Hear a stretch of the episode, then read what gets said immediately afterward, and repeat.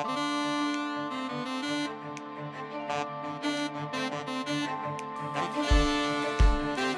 and welcome to the Kingdom of Thirst podcast. My name is Abigail Kelly, and I'm with Brendan. Brendan, say hello. Hello, all. It is I, Brendan.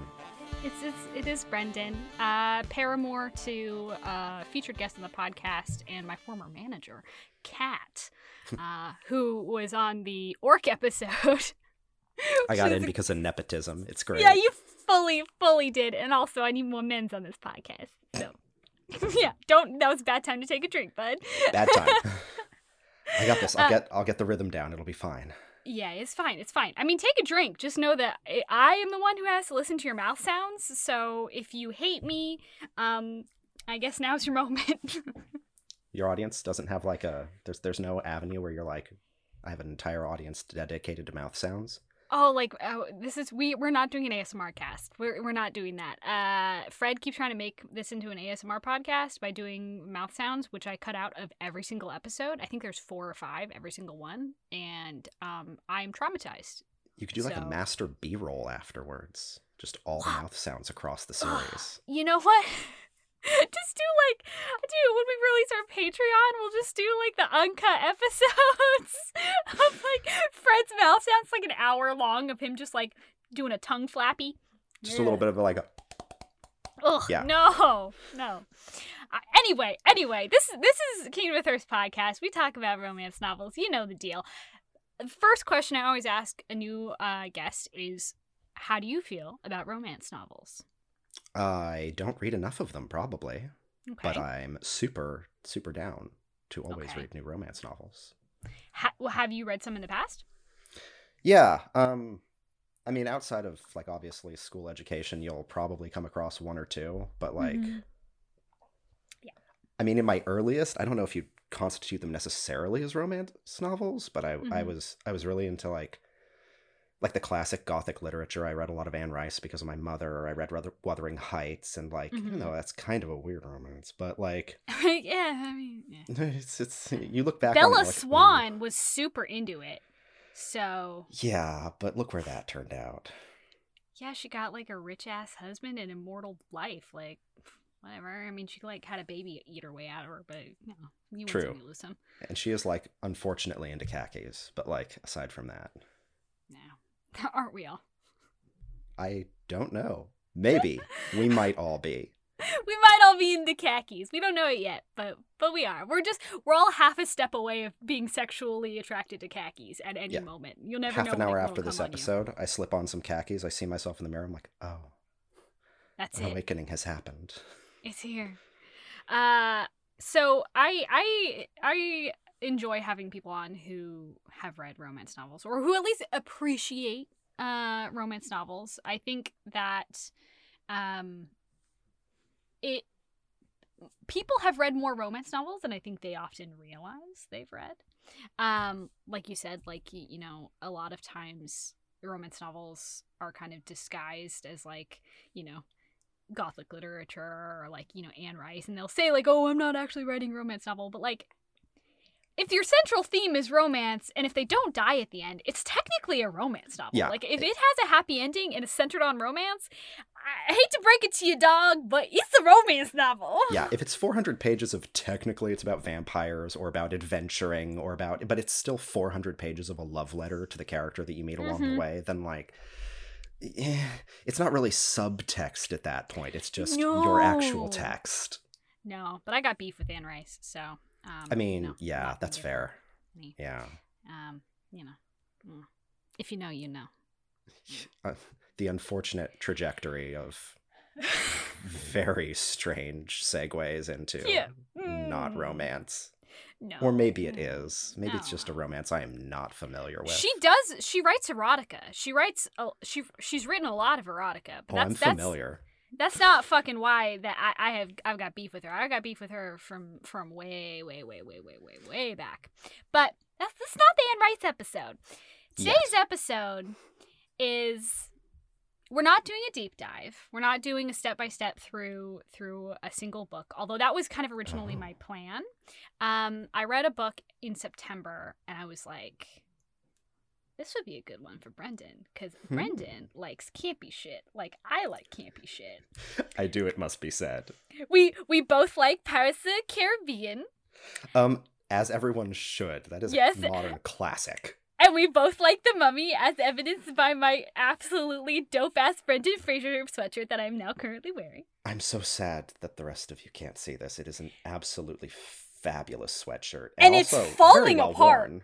Yeah, It's, this this I got like three months ago. It is just with each wash, it's really just crumbling. A lot like uh, Imhotep does at the at the end of, of the Mummy, uh, 1999.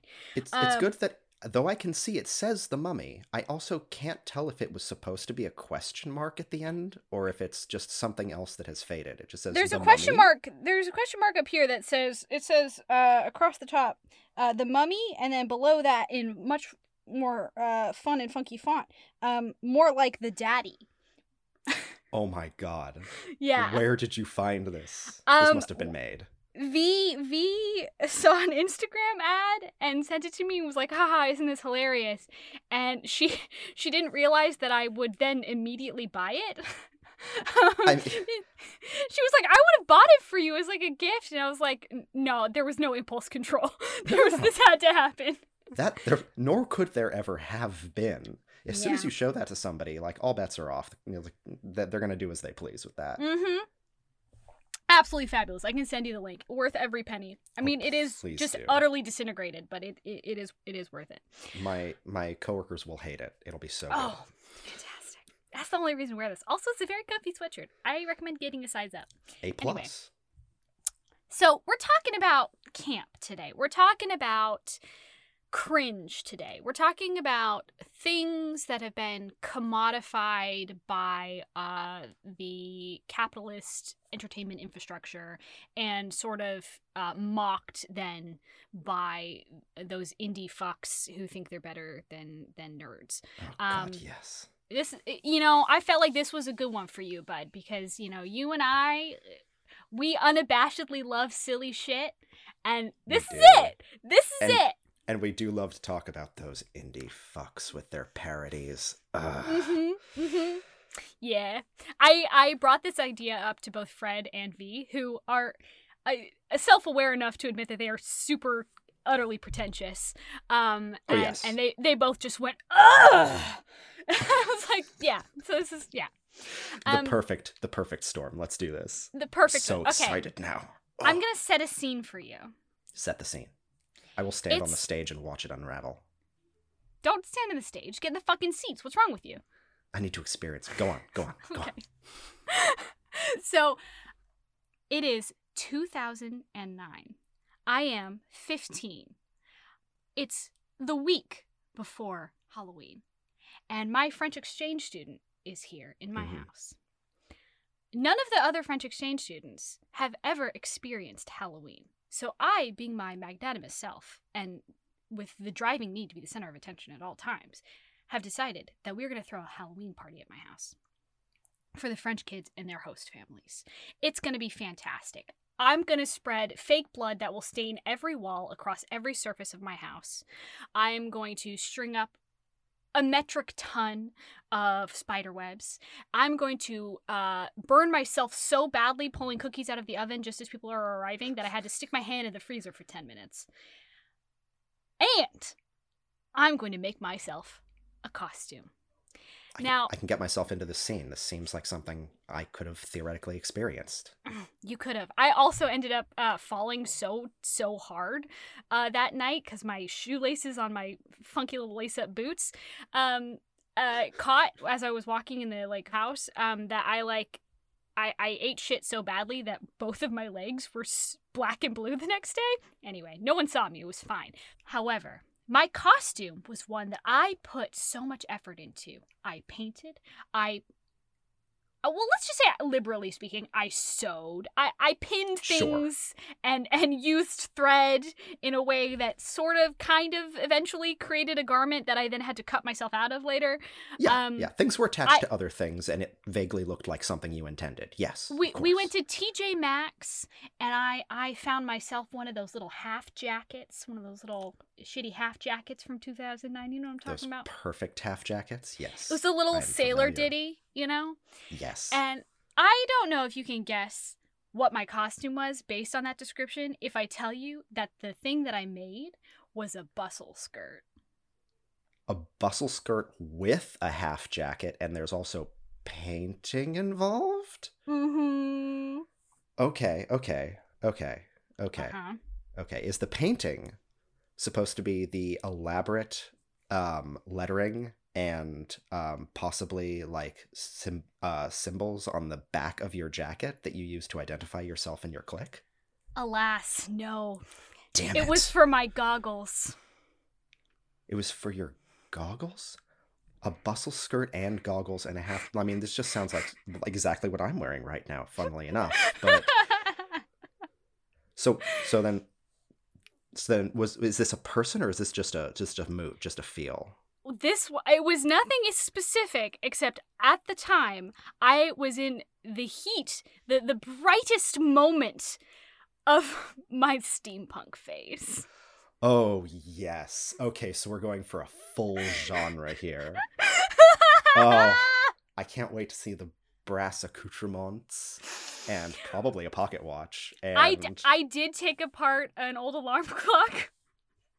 and spray painted it and like stuck it on my goggles. yes, for the gears. All Mhm. yes. Oh, this is perfect. Mm-hmm. Okay. Okay, so a Halloween party and you are a steampunk vision. Yes, yes. I and I, you know, I don't particularly know why I was so into steampunk. I, I think I just, uh, if I'm, I was trying to trace the the vein because there wasn't any particular media that I was really interested in. Like there wasn't like a movie or or as we're gonna talk about today, a book that I was like, oh yeah, steampunk, right? I think I just really liked the aesthetic because duh. Uh, I liked corsets. I liked fashion. You know, I liked this like really intricate fashion. I was just starting to get into fashion history. Um, but I think honestly, it comes mostly from DeviantArt. I think that was That also reads. the time, yeah, where I was like really into DeviantArt and just starting to post art on there. And there was a lot of like these like DeviantArt models who would like dress up in like cyberpunk and steampunk stuff and like you know they'd the say golden like oh age of 2009. yeah back before deviantart like changed their whole algorithm and everyone got super pissed about what got on the front page and so they all quit deviantart Oh, is that what happened? I mean, mm-hmm. it still must be running. It's still running and they've made it very glossy now. I can't imagine anyone uses it. I actually went on there the other day because i was like is my shit still active? Because it shouldn't be. And you go back and you're like, oh dear, what Pandora's box have I reopened? at least i never put stock photos of myself on there uh, for people to use. Probably a So- plus. Yeah. Yeah. Could have been worse. Could have been worse. So in this in this moment in time abigail is 15 she's having a, a halloween party. She's in her ridiculous bustle skirt. It's 2009 uh i'm in my sophomore year of high school. I haven't had my wisdom teeth in it, taken out yet. This is sort of in the the waning age of what we would call steampunk popularity. Because around Sure. t- 2006 that's when steampunk was picked up more or less by the uh, by Hollywood and by the mainstream media as, something that was viable. They kind of commodified it in 2006. So Absolutely. this is kind of like the the the downward swell of the wave. Um d- I did I know that? No. Did I ever do anything steampunk after this? Also no. But like this moment for me meant a lot. this was your high point. Mhm. S- screw like steampunk can have its own thing, hmm but for Abigail, this was the peak. I want you to know that my little bustle skirt that I made, it was a mini bustle skirt, by the way. It was a Of mini. Of And it al- was. also, it was made of blue satin, baby blue satin. So, and I'm pretty sure I wore fishnets under it, if I'm not mistaken. Uh, almost certainly, of course.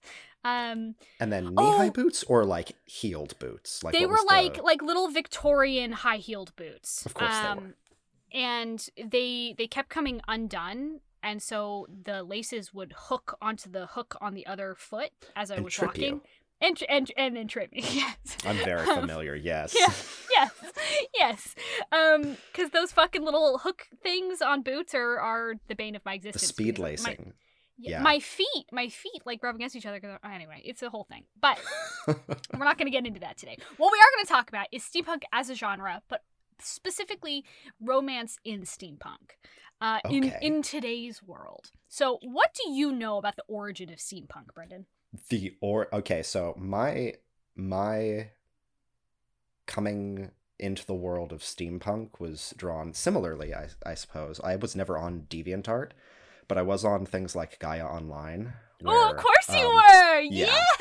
Yeah. where people were going to dress up their avatars in very similar attire. There was a lot of steampunk on there. I Oh, yeah. think, I think it was a uh, play-by-post like role-playing forum, probably attached to like Gaia Online or something, where like steampunk was first uh, introduced to me, and I was like, okay, cool. I saw my first thing. I'm like, that's a very interesting aesthetic, and like they have steam-powered like gear weaponry with like a valve Mhm. on it, and I'm like, yeah, sure, awesome. And then I see like that's all that's happening. I'm like, oh, this is a this is a full fledged thing. This wasn't just one person's mad vision. No, no, no. This is this is something what I can be a absolute madman.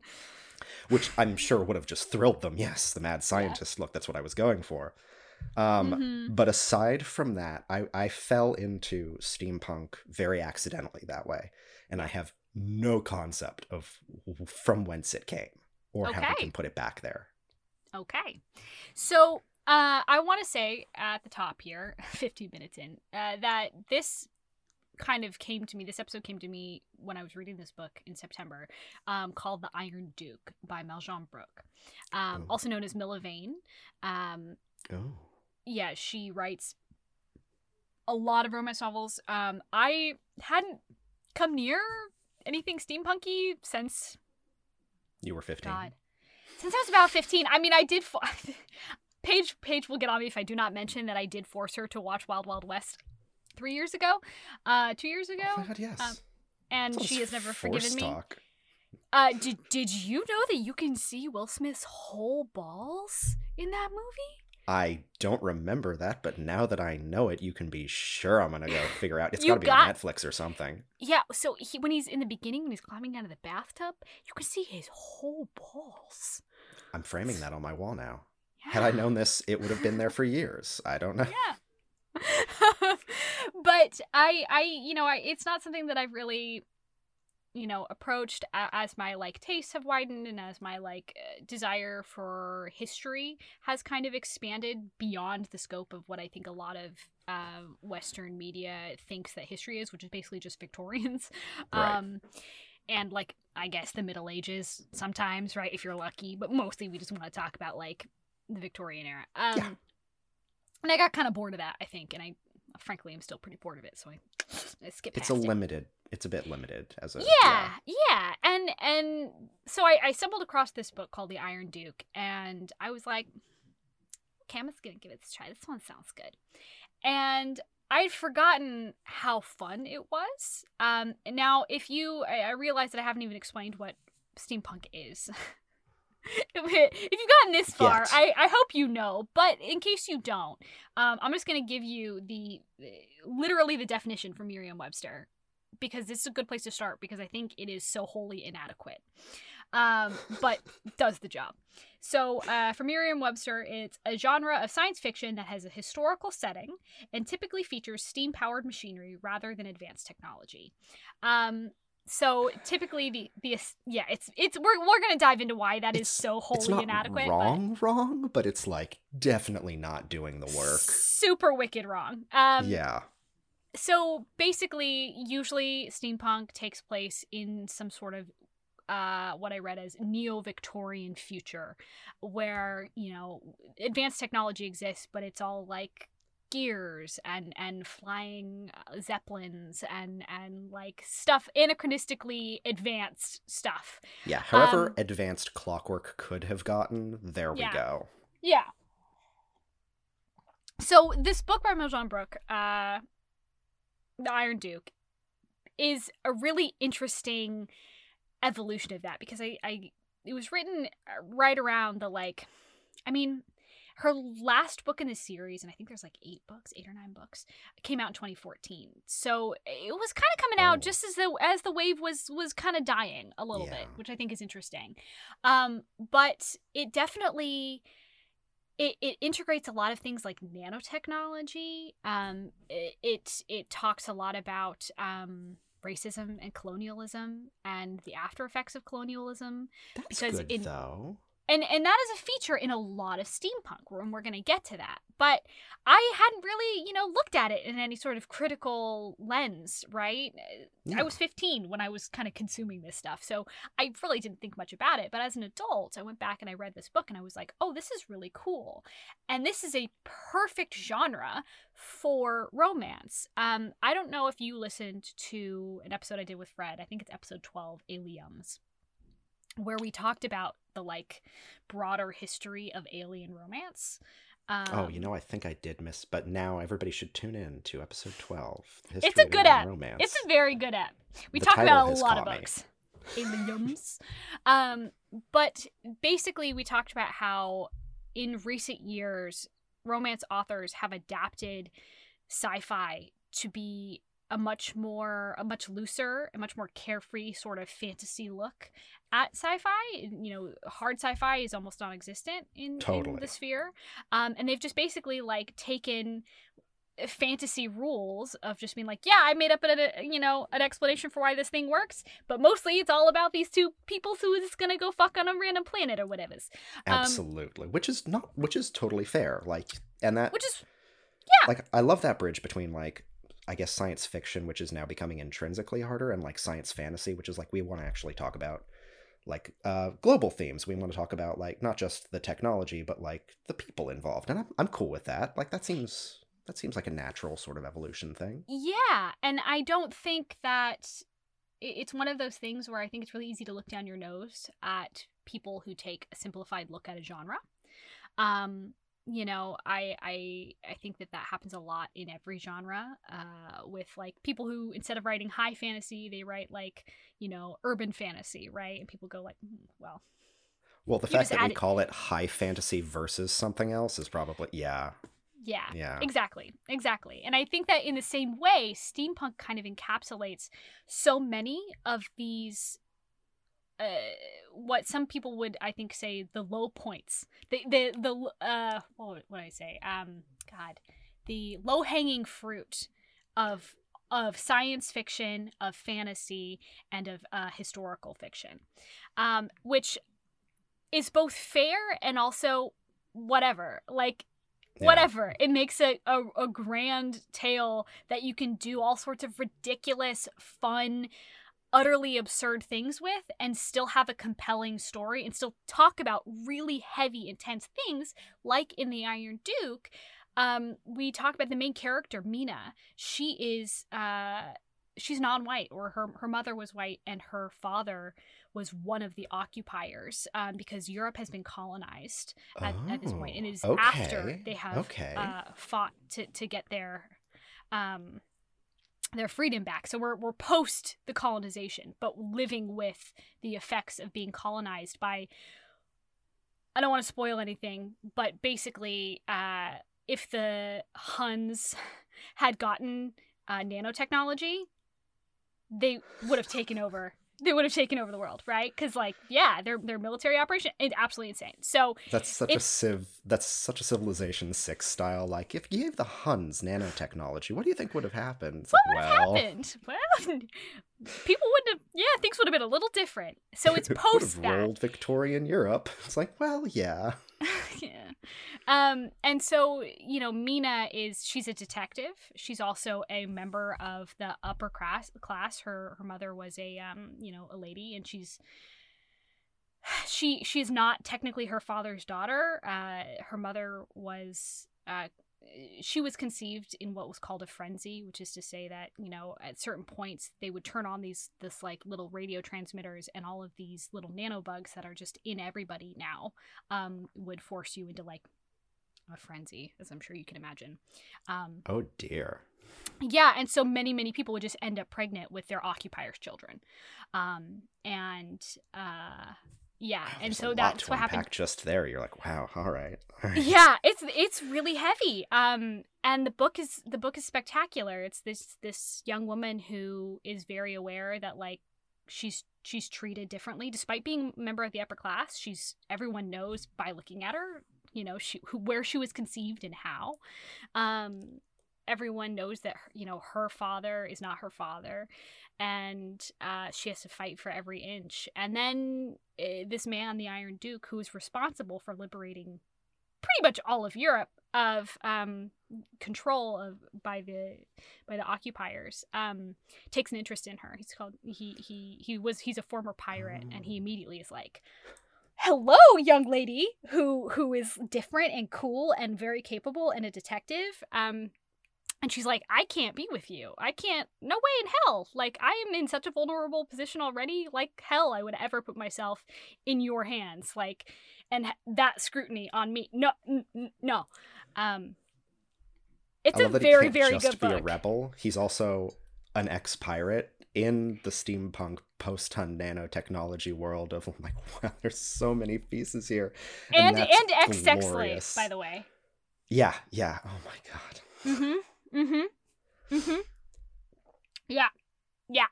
Yeah. He's he's been made a lord in the time since for for his contributions to the war, but he's still Naturally. yeah. Um Oh, sorry, he's made a duke, which is why he's called Iron Duke, but whatever. Um so Nobility though.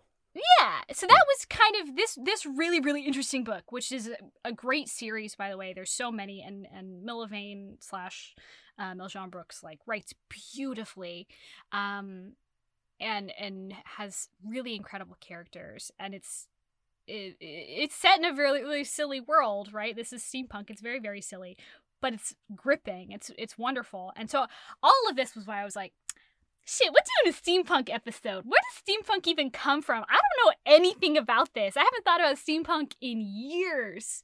And I don't think Um, anybody's really thought about it that deeply. Like I know People most of who like steampunk have. Well, that's fair. That is what I learned. I like all my friends who were very into steampunk went to steampunk events and Uh-huh. like maybe maybe had like one or two pieces of steampunk media, but I don't think there was ever somebody who was like so invested in steampunk that they could tell you like this is the origin, this is the first book or this was the first piece of media that really like put it on the map. I'm like I never even thought about it because I don't think anybody else had ever really broached it up until this point. So let's go on an adventure. Okay, so I found this really, really interesting and kind of long article on uh, historian.org um, called Steampunk for Historians by Scott P. Marler, um, who is a professor uh, of history. And I was like, this this is the most bonkers shit. Like people who love steampunk fucking take it so seriously, and I love that. I love people who are so unabashedly into their thing. They're I so love passionate. weirdos. Like Yeah. yes, Like, good for you. I'm so glad you found that thing that really lights your soul on fire, or I don't know, Uh, steams especially in the face of like cringe culture, right? Which Yeah. I I despise this idea that like once something becomes commodified or co-opted or popular, uh you the people who like it are inherently cringy. Um Yeah, I, I hate that. I hate that. I hate this idea that we're not allowed to, to like things unless we like them ironically. Um, Especially which is kind of why the, I started this podcast, actually. the the entire rise of like geek culture and like things that Mhm. weren't cool becoming cool, but there's still this gatekeeping element of like Mhm. you know nerd stuff is cool, but those people, those people are fucking weirdos. But Like, if they're you not cool, actually enjoy it, it's not cool. yeah, yeah, you have to like intellectually appreciate it, but you can't just you can't just like something. That's not No, no. that's not stimulating. Get get that shit out of here. We ain't got time with for that. Like uh, not on this podcast. If you don't if you don't like something wholly and unironically, I don't want it. I don't want it. I ain't got time Yeah. for it. No, Um, like I, I I say, you know, don't consume things maliciously, and I mean that even if that maliciousness is just like an ironic sense of like, "Ooh, isn't this fucking stupid?" Like, yeah. don't do that. It's a waste of your time. don't there's, do it. There's no reason. Like, if you don't enjoy it, like, go find something you do. You don't have to make fun of something that like somebody else appreciates, as long as that thing isn't like horrific and toxic and Yeah. like, damaging. Yeah. But Yeah. so I found this article and I was like, man, people really like steampunk. And I and they still do, which I love. I love that this is still happening. Um, it's gonna have a second wave in a big way, and I cannot oh, wait. God. Those TikTokers, the moment they get on fucking steam, steampunk, it's over. It's done. Because they're it's all gonna be the youth. They won't know. They won't know where we came from. They won't have that sense of like this was cringe. They're not gonna care. They're just No. gonna go to in full throttle. I am so ready for the youth of I'm- today to I'm like ready take that it. reign up. I think that's fantastic. I can't wait. I mean, I don't, I don't know how TikTok works, but like, I, I, Nor I can't I'm wait old. for them to get on it. But I'm gonna read this kind of, uh, this, this. It's a kind of a long quote, but I think it's it's important for for context. This honestly, I could have quoted this entire article. This article is fantastic. Hit me Um, with it. but we're gonna just gonna do this one here. Detractors often dismiss it as an ephemeral consumer trend. American Studies scholar Rebecca Onion has referred to steampunk as, quote, multitextual aesthetic, an empty mold into which any number of things can be poured, depending on the purposes and ideologies of those who employ it. For many of its subcultural advocates, steampunk's shrewd juxtapositions of disparate historical contexts with speculative or adapted technologies serve as, quote, ethical spectacles that represent resistance and transgression in the present. In this way, studded leather corsets worn on the outside of steampunk women's clothing become weaponized assertions of self assured sexuality, even as they also allude subversively to the garment's literal imprisonment of bourgeois women's bodies during the 19th century. Wow. Okay. Okay. Um, there's a lot there. There's a lot there. I and like again, I, I don't necessarily know a huge amount about the steampunk genre, but to like lower it to like a wrapper on a story, just as this like aesthetic that can be like sort of fit to whatever you're talking about, like, mm, I mean, maybe. I I was always that was my initial impression when I didn't know anything about it, when it was just something that my friends got into. But I think whenever you reduce something into this is just a a visual fad that's going to allow people to do other things, that's a little that's a little weird. I don't yeah, know. and I think I think he was talking about how steampunk being inherently a despite the fact that it was commodified, right? It is inherently counterculture. It's a weird subculture, right? Which Yeah. Goes against the grain. Which gets its um, punk name, totally. and and I think that with any counterculture, right, we run into the fact that it means different things to different people, um, which is like why we have like offshoots of steampunk, like cyberpunk, and you know, Yeah. aquapunk. I don't know, um, but I the the origins of this are are old. Right, we're talking about steampunk. We're, we're talking about Jules Verne. We're talking about H.G. Wells. It's been around for a long time. Origins um, of science fiction, totally. Yeah, and and the origins of science fiction, but a very particular kind of science fiction, a science fiction that is deeply constrained by the technology of the time. It was not speculative. It wasn't going forward and imagining what could be with technology that's so wholly beyond our ken, right? Could you It's- just picture a hundred years in the future when we have gears? Like no. when we still have things that we use today? Yeah, It's exactly. like the creative repurposing of extant technology, which is so much better. Mm-hmm. So, uh, it wasn't named until it, there. It pretty much it was named like a letter by this author um until 1987. Which, of course, of course, Oh. the 80s, of course, of course, Yeah. of course. Um, We get Gibson, we get Blade Runner, we get all the the punks coming in with like Mhm. cyberpunk, and sure, naturally it was going to pop up in the '80s somewhere. yeah, of course, you know, obviously, uh, that's when people just started just putting on whatever they wanted and and and having fun with it, right, and making home videos and stuff. Um, and also, science fiction was was really evolving at this time. You know, we we're kind of evolving out of the strictly pulp realm of just kind of pumping out stories as fast as we possibly could, and and moving on to like. You know, uh, diversifying the genre and maybe being a little bit more thoughtful with it. Serious Um, novelizations and things that got taken seriously for a change. Yes. Exactly. Um, so the turning point in cultural relevance, like I said, was 2006. Um, and this is again a quote from the article. Uh, Those who sneer at steampunk often flatten out its history and emphasize this moment when the corporate mainstream temporarily rebranded the movement and commodified its aesthetic. And when I think of commodifying steampunk, you bet your ass I think of Wild Wild West. Yeah, hunt, like things that people Wild Wild West and things you could pick up at Hot Topic because Hot Mhm. Topic was going to start owning it, and it's hmm yeah. And uh, what what was it? Sky Captain in the World of Tomorrow. Oh my god, and the Rocketeer. Yeah, the sorts of- Rocketeer. Oh, Uh huh. wow! Suddenly, I'm remembering. Oh, right, yeah. No, I know a lot about steampunk. Apparently, Mhm. there are all sorts of things that you just And they came out all at the same time. yeah, All the same time. in a Mhm. beautiful singular moment. and and you know like what happens with with most things that get kind of co-opted like like when a meme gets taken by a by a corporate twitter account and you just go oh no that's not You just see it and you're like, I don't like this anymore. bad mouth feel. You've ended it. Uh, or when like elon musk po- posts a meme on twitter and you're like oh i guess that's done now. Oh god, um the death knell that is the billionaire. Yeah, you're not relevant. Stop trying. Yeah. stop. This is not how you're Uh, going to connect to the kids. yeah.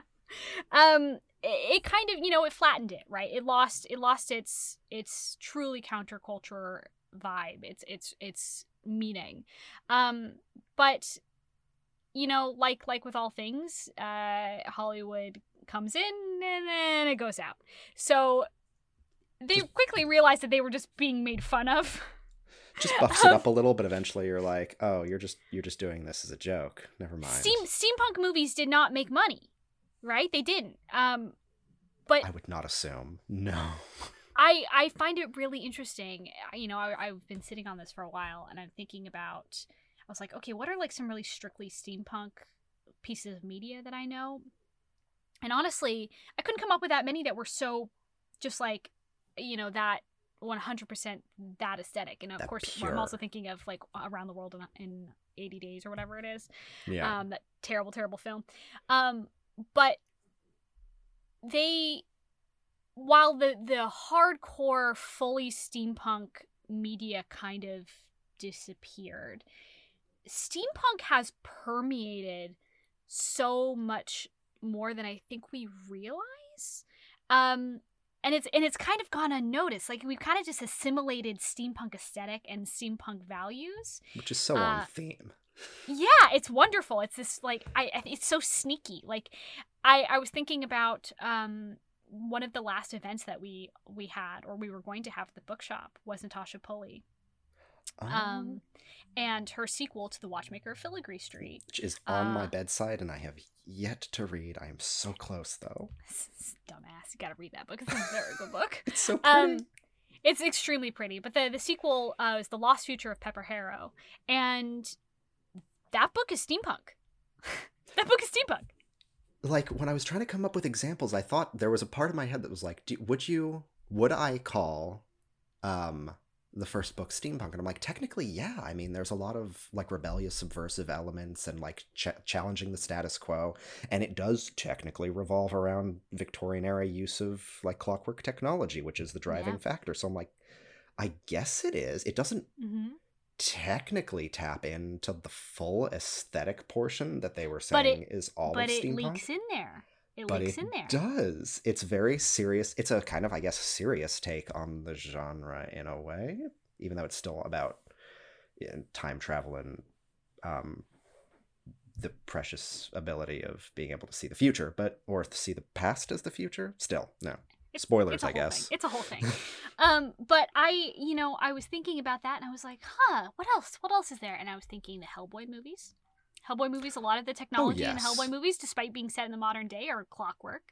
Uh, you know, I I think that it is it is in much more than we realize um and it's it is there that i think we really get to talk about how like romance the romance genre kind of takes these things these kind of weird countercultural like non-mainstream things like alien romance like steampunk uh and kind of just runs with it um and and and, you know, romance has always been a safe haven for things that aren't necessarily super embraced yet or are made fun of Yet. by the by the wider. yeah, exactly. And then they leak out, right? And I think I, romance and steampunk go hand in hand. I don't know a single one of those books or movies that I cited that does not have a central romance plot.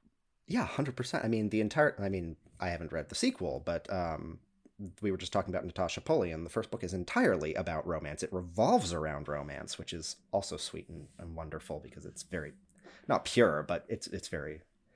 It's Very just it's a lovely way. story. It's a it's a really good book, and I'm very sad that we did not get to do that event because COVID happened. Oh God. I made day. a whole I did like a whole thing for that anyway. Uh, we we were gonna like print out like a, a a PDF on how to do like paper sculpture of an octopus, and it was Oh. like a whole thing. the decorations could have been amazing. Tragic. We never got we never got there, unfortunately. We haven't gotten Uh, there yet. It's true. Natasha Pulley will will get you.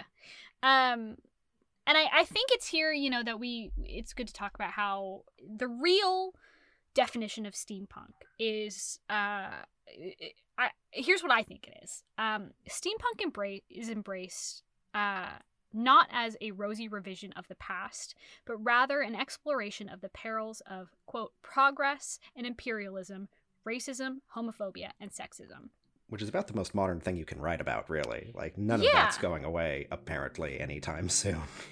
and and you know again to talk about with romance just like with you know the silly premise of a human woman falling in love with an alien or vice versa right we get a really deep very important message hidden under a silly premise Exactly. Like it's I guess it's almost more approachable when you when you have the the complex nature of like these are things that really exist in the world like Mhm. um um like the Iron Duke you're I'm sure about to go into of like there's the main mixed race character and like a person from a different class and like you can Mhm. say that as in they're an alien Yeah. and maybe that's a little more digestible which is Mm-hmm. sad but is also like good because it provides that avenue you know there it's the it's the gummy vitamins of of making you, you everyone a better person That's such right a wonderful image. the gummy vitamins of social themes.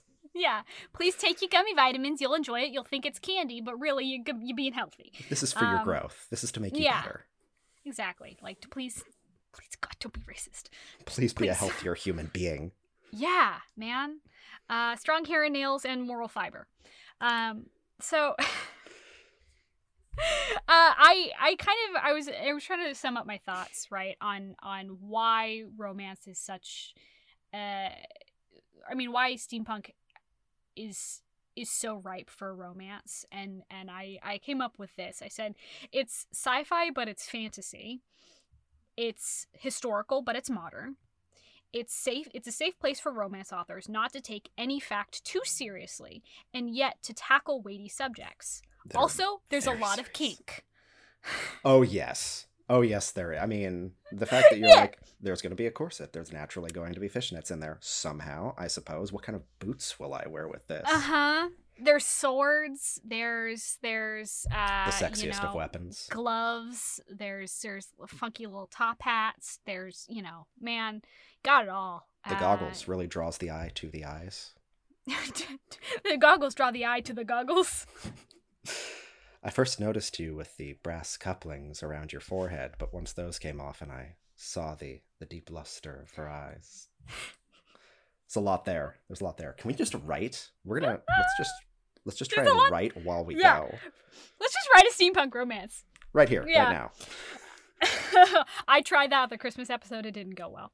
Um, yeah, so I, I, I, I was really taken by this, and this is kind of an amorphous episode, right? We're not really breaking down a single book that much. We're not really even.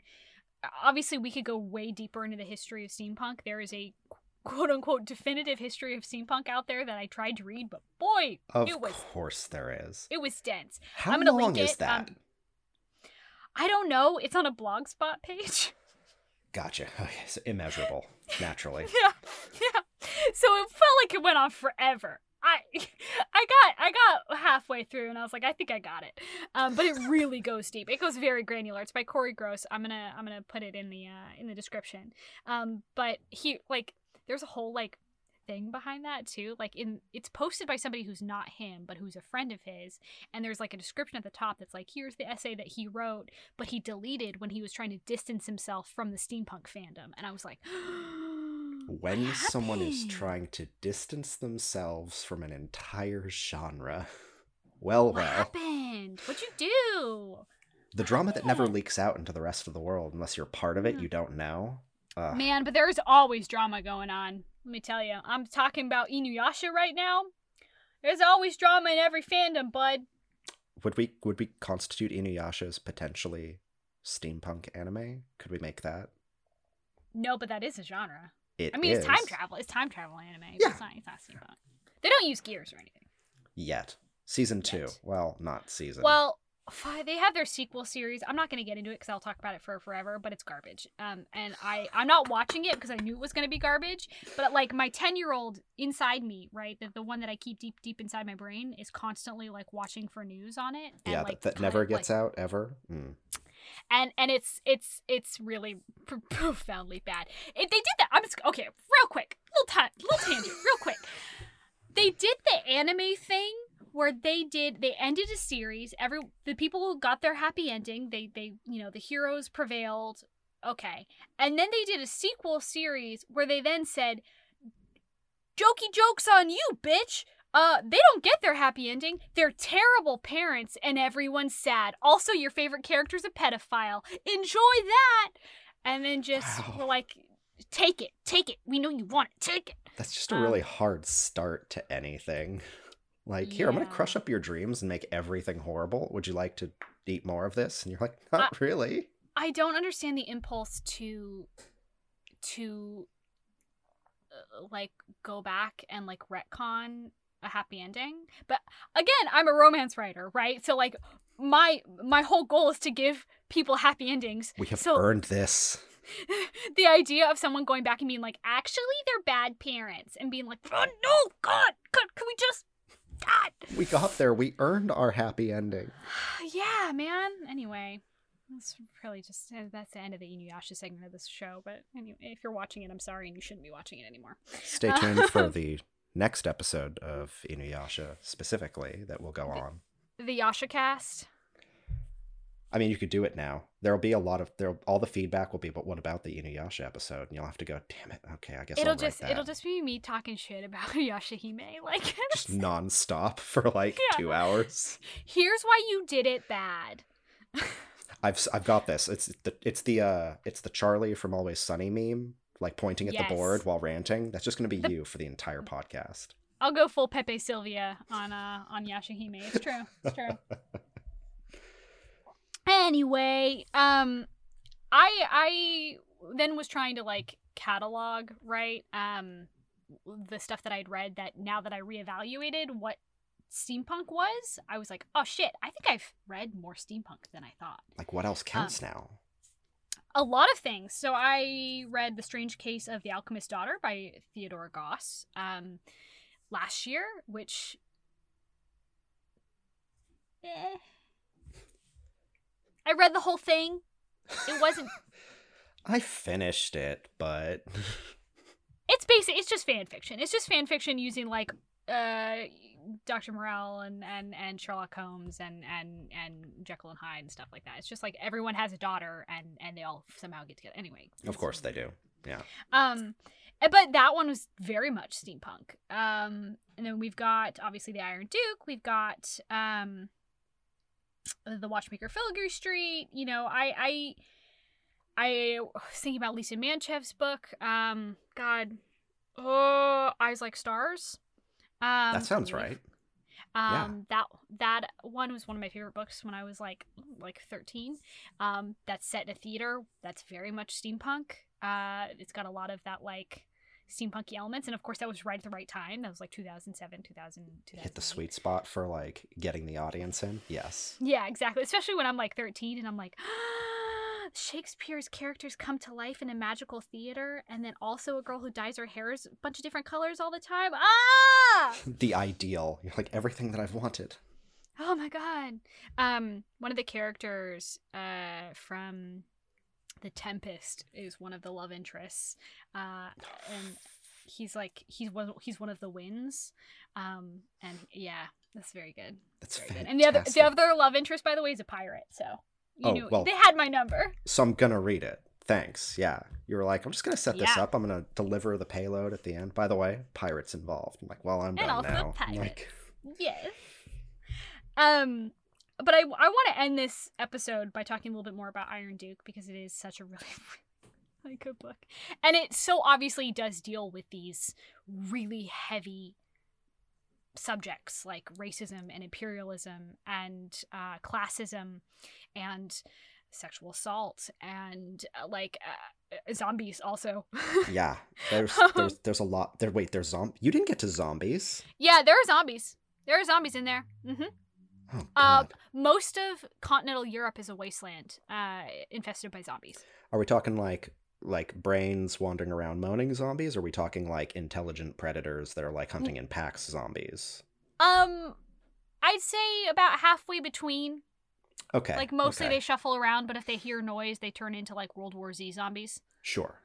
Yeah. And Britain Yeah. is protect. I assume it takes. I assume when you say this, it's it's Britain based mostly, and it's they're protected because they're an island. It's because it's on the yeah. Yeah. But Yeah. at one point they they they gotta this they gotta go to France, and they're like, oh shit, we're gonna land. That's no good. But yeah, France is a wasteland, and everybody's like, true, true. There's French there. A French zombie. That's just. Oh, it's no good. Or Um, I'm not. I'm not gonna make a baguette joke. I'm not gonna. I'm not gonna do it. I did it last time we talked about the French in this podcast, and I still feel bad about it. I was gonna make a joke about you could make a, a romance about a French zombie, but I'm I'm pretty sure that's already happened at this point. They they're just wandering around saying pate. Sorry. Okay, that's it. Smoking We're done. We're done. dramatically. um, I but I was I was looking it up and I was looking for like how do I distill like this book that has so many just wacky and ridiculous and super fun and also extremely heavy elements to it? Like how do I write a summary for that? And I I didn't need to because I found the summary uh for it on Amazon and I was like oh they broke this down into two sentences and I love that. It is perfect. So I'm gonna read that after freeing England from the horde from horde control, which is the name of the, the occupiers, uh, Rhys Trahaearn has built a merchant empire. And when Detective Mina Wentworth enters his dangerous world to investigate a mysterious death, Rhys intends to make her his next conquest. That's it. Oh my god. That's it. Done. I was I respect that so much. Like a short, sweet, perfect little synopsis. Perfect. it gets all the key element. Well, not all of the key element, but it gets all the important, the really important pieces. And you're like, Yeah. I'm sold. This is fine. Anything else could happen here, and I'm fine with it. Mm-hmm. I I also I think I appreciate I like a two sentence synopsis that's like perfect because um for years on fanfiction.net you only got like 140 characters to uh, write your summary uh to advertise your your fanfic so it, i think they god probably i don't it's gonna age me but like many years ago now they updated it to like 230 or something like that kind of like twitter did. Um but when they it was really funny i remember very specifically when they put out the update saying that they had increased the character limit and everyone was like oh my god we finally get like longer summaries holy shit. Um uh, they put out like a little little note with it that said like here's how many characters you get but remember the shorter the summary the better the impact Please Don't also keep it tight. Just, Yeah. just boil it down. That's all we need is So boil it down. I got into the habit of like distilling stories into like one two sentences max. Um and and i i got in the habit of also judging exactly how a story was going to be written by that as well. So when i see something that's not like three paragraphs long i'm just like oh yes good yes thank you.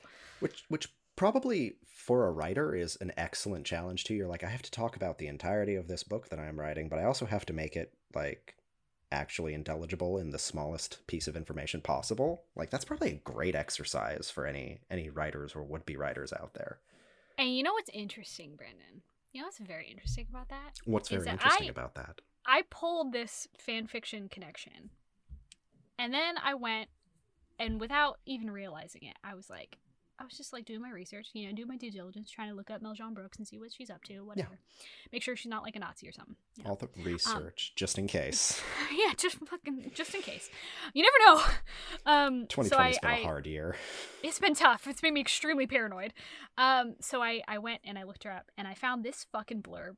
Just hidden on the Wikipedia page, I found this little blurb. I'm so worried. well, don't be. It's a good one. Okay. Uh, Brooks sold her first novella after being contacted by editor Cindy Hwang when she was at Berkley Publishing Group, who read and enjoyed Brooks' fanfic. I mean, that's so groundbreakingly wonderful. I pulled too. it! I pulled it! I knew it! I, kn- I know that style of writing. I know it. Fan fiction is legitimate fiction. It is, or it's a it's a fantastic training ground for legitimate fiction. I mean, it's a it's a nursery for for writers. It's wonderful, um, and I and one day I will do a fanfic miniseries where I chronicle the history of fan fiction and my personal connection to it and how it has been such a huge thing in my life, um, and how I would not be here today if not for fan fiction. Um, but until then, please just enjoy the fact that she the dream happened to this one person at least. At least, and it can happen to you too, listeners. It can. Just write better. Don't use passive tense.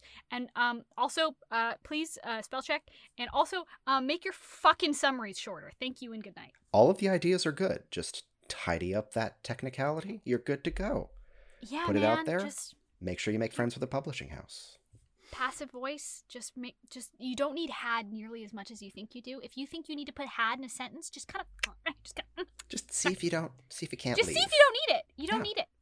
Just keep it on the bench. 99% of the time you do not need it anyway I'm not gonna not to go off on a on a technical technical thing but that that being said though a lot of romance authors are extremely guilty of the same thing so i it's not it's it's it's me being persnickety but i personally can't stand it because it makes a sentence extremely clumsy um that's neither here nor there I, you got your Abigail's being judgy face on, and I. No, no. I just heard persnickety, and immediately I No. giggle a little on the inside. Oh, that's good then. That's fine. um. So yeah, I mean that's that's kind of the episode. I I just I think this is just my my love letter to steampunk. I guess. which is a good letter to write. I mean, I've been I've been talking a lot now. Like cyberpunk's obviously making a big resurgence, and it's super corporatized. Like, Hair tubies. yeah, I mean, there's like big video games coming out that are like millions of dollars, and like naturally, there's going to be that sort of that lost punk element.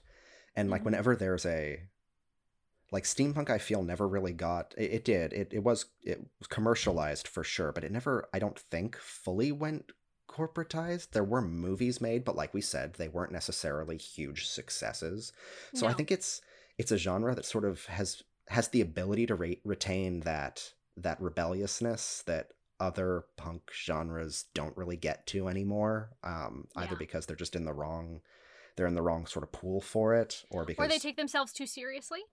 or they take themselves too seriously. And why take yourself so seriously? Really?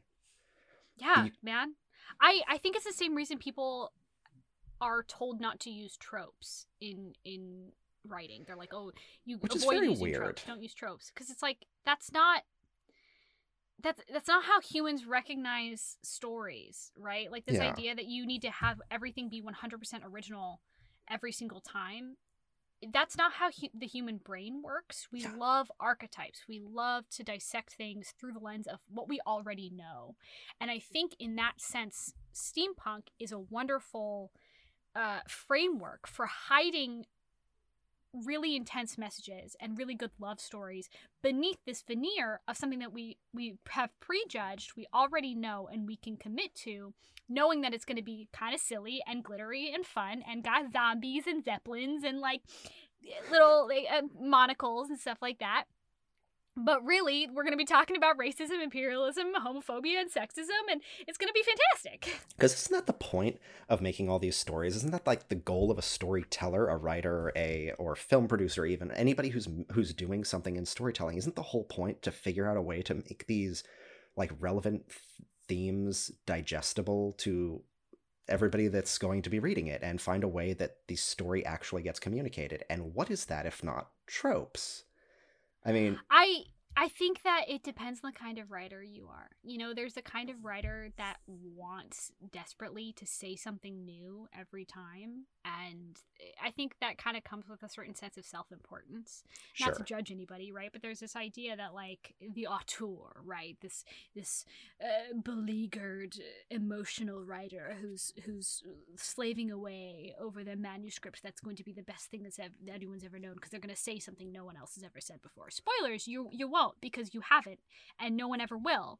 We've been telling stories for at least 10,000 years, almost certainly more than that. We've had to tell stories ever since we started making fucking stone tools because we had to find a way to transfer knowledge from generation to generation. Read The Written World by Martin Puchner. But like I I think like we've been over it. But like uh, or no, sorry, not yes. Also read that, but I'm talking specifically about uh, the Creative Spark, um, which I'm blanking on the name of the author at the moment. But um, I will also put that in this like how we developed creativity and humans Well, and stuff. Put it in the description. We'll just slide Yeah. that in there. There's gonna be so many in the description. You got so many good reads. Also, it's gonna be in our bookshop.org account. Go there. Um, but yeah, I think that you know that. I'm I I hesitate to make a blanket statement right about Naturally. what authors should be trying to achieve because I think it's different. You know, I personally, when I write, I just want to like bring someone in and let them escape and have a good time for a while.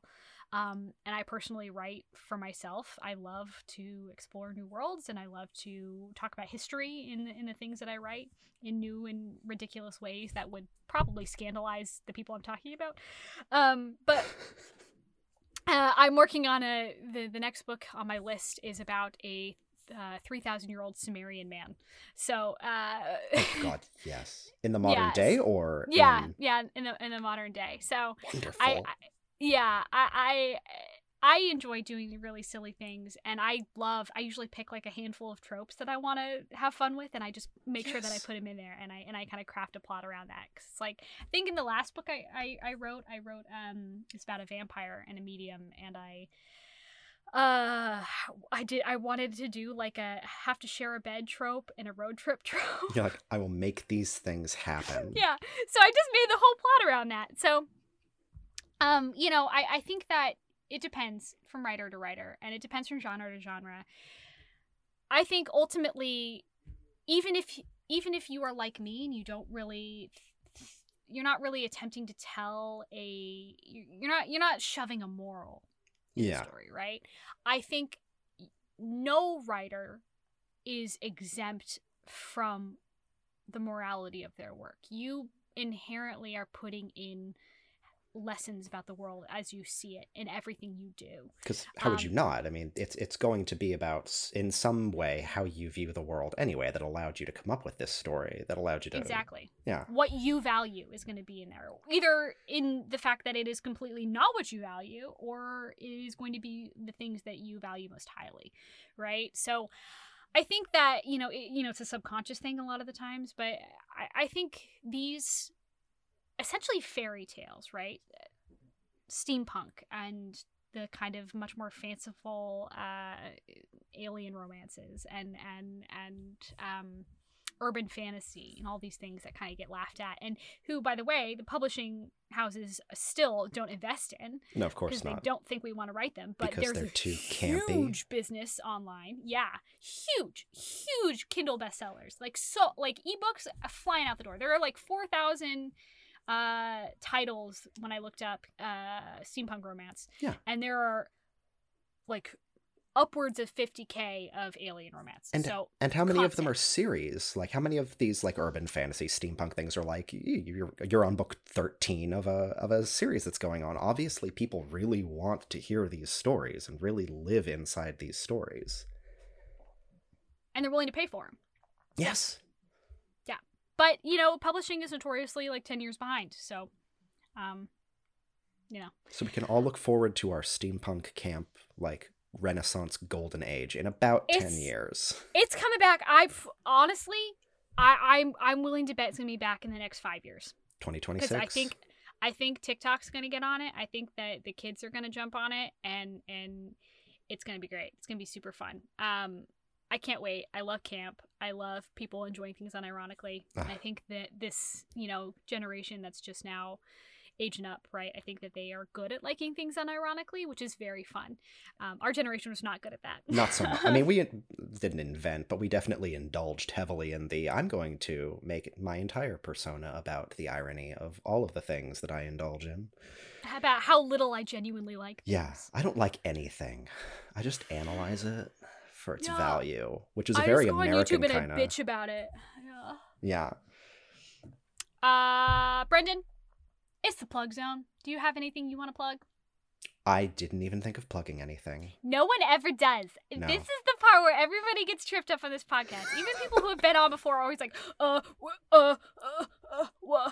Um, but, But, if there I- is any great fiction coming out of the brain of one other person on this podcast, I would love to plug that because I've been reading some lovely chapters in WordPress so far. So let's plug let's plug some of that. What's what's what have we got to plug? What's on the horizon?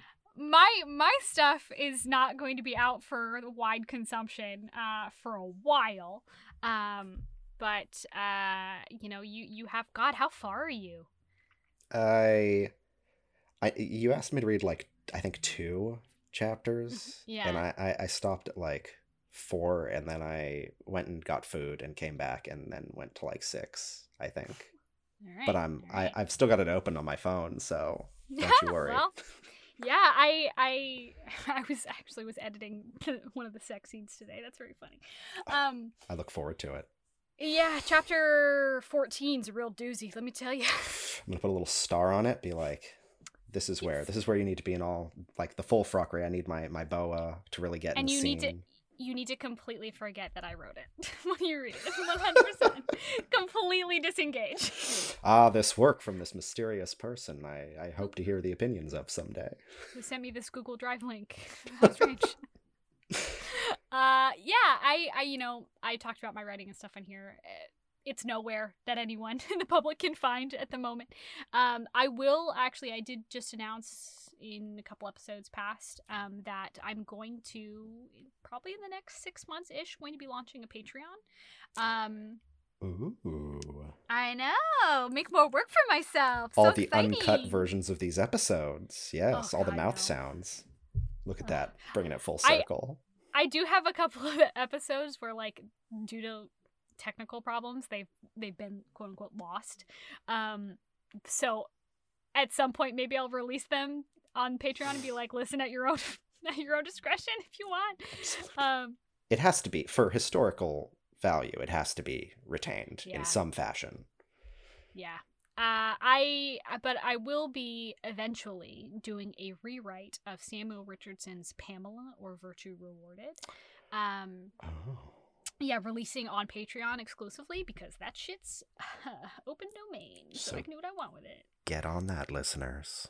Yeah, get on that. And my hope is to, you know, at that point, you know, have enough patrons and and once I finish writing that, I would like to do a small press release um of that book and like like a nice hardcover edition. Uh that's way in the future As and may not happen. should. but that's kind of my my end goal there. So, all of that to say, uh, in the future, I will be uh, doing Patreon. If you'd like that to be a thing that happens sooner rather than later, here's what you should do.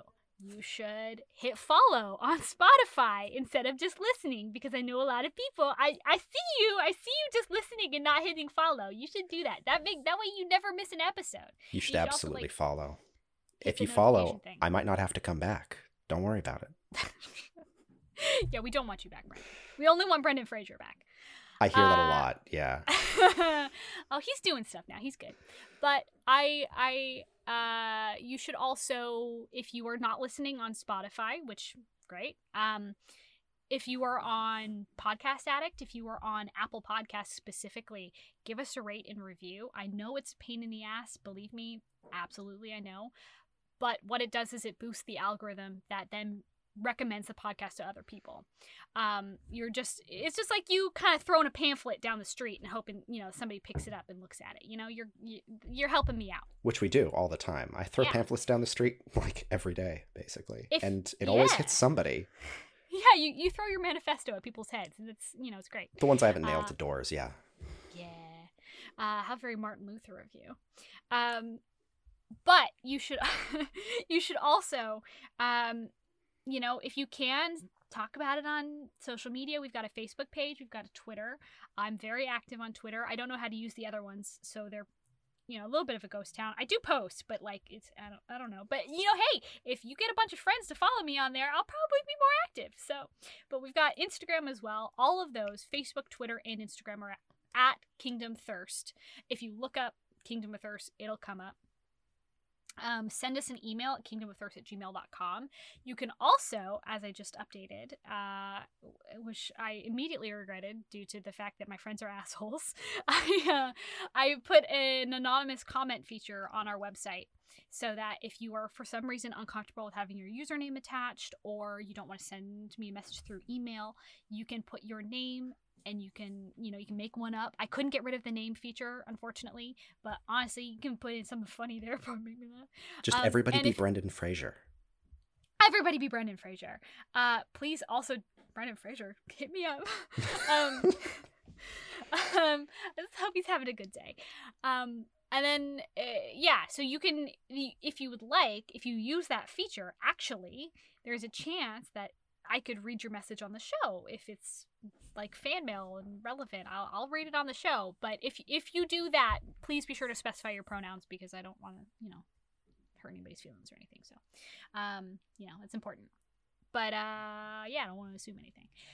That's it man. Uh other than that head to our bookshop.org account. All the links are in the description it's an affiliate account so that way all the books that are we featured on the podcast a lot of my favorite books are also on there just personally a lot of nonfiction um if you buy a book through bookshop.org you're helping the author you're helping an indie bookseller and you're also helping out the podcast so all of those wonderful things so many things You have all these Um, options. Go and live your best unironic life.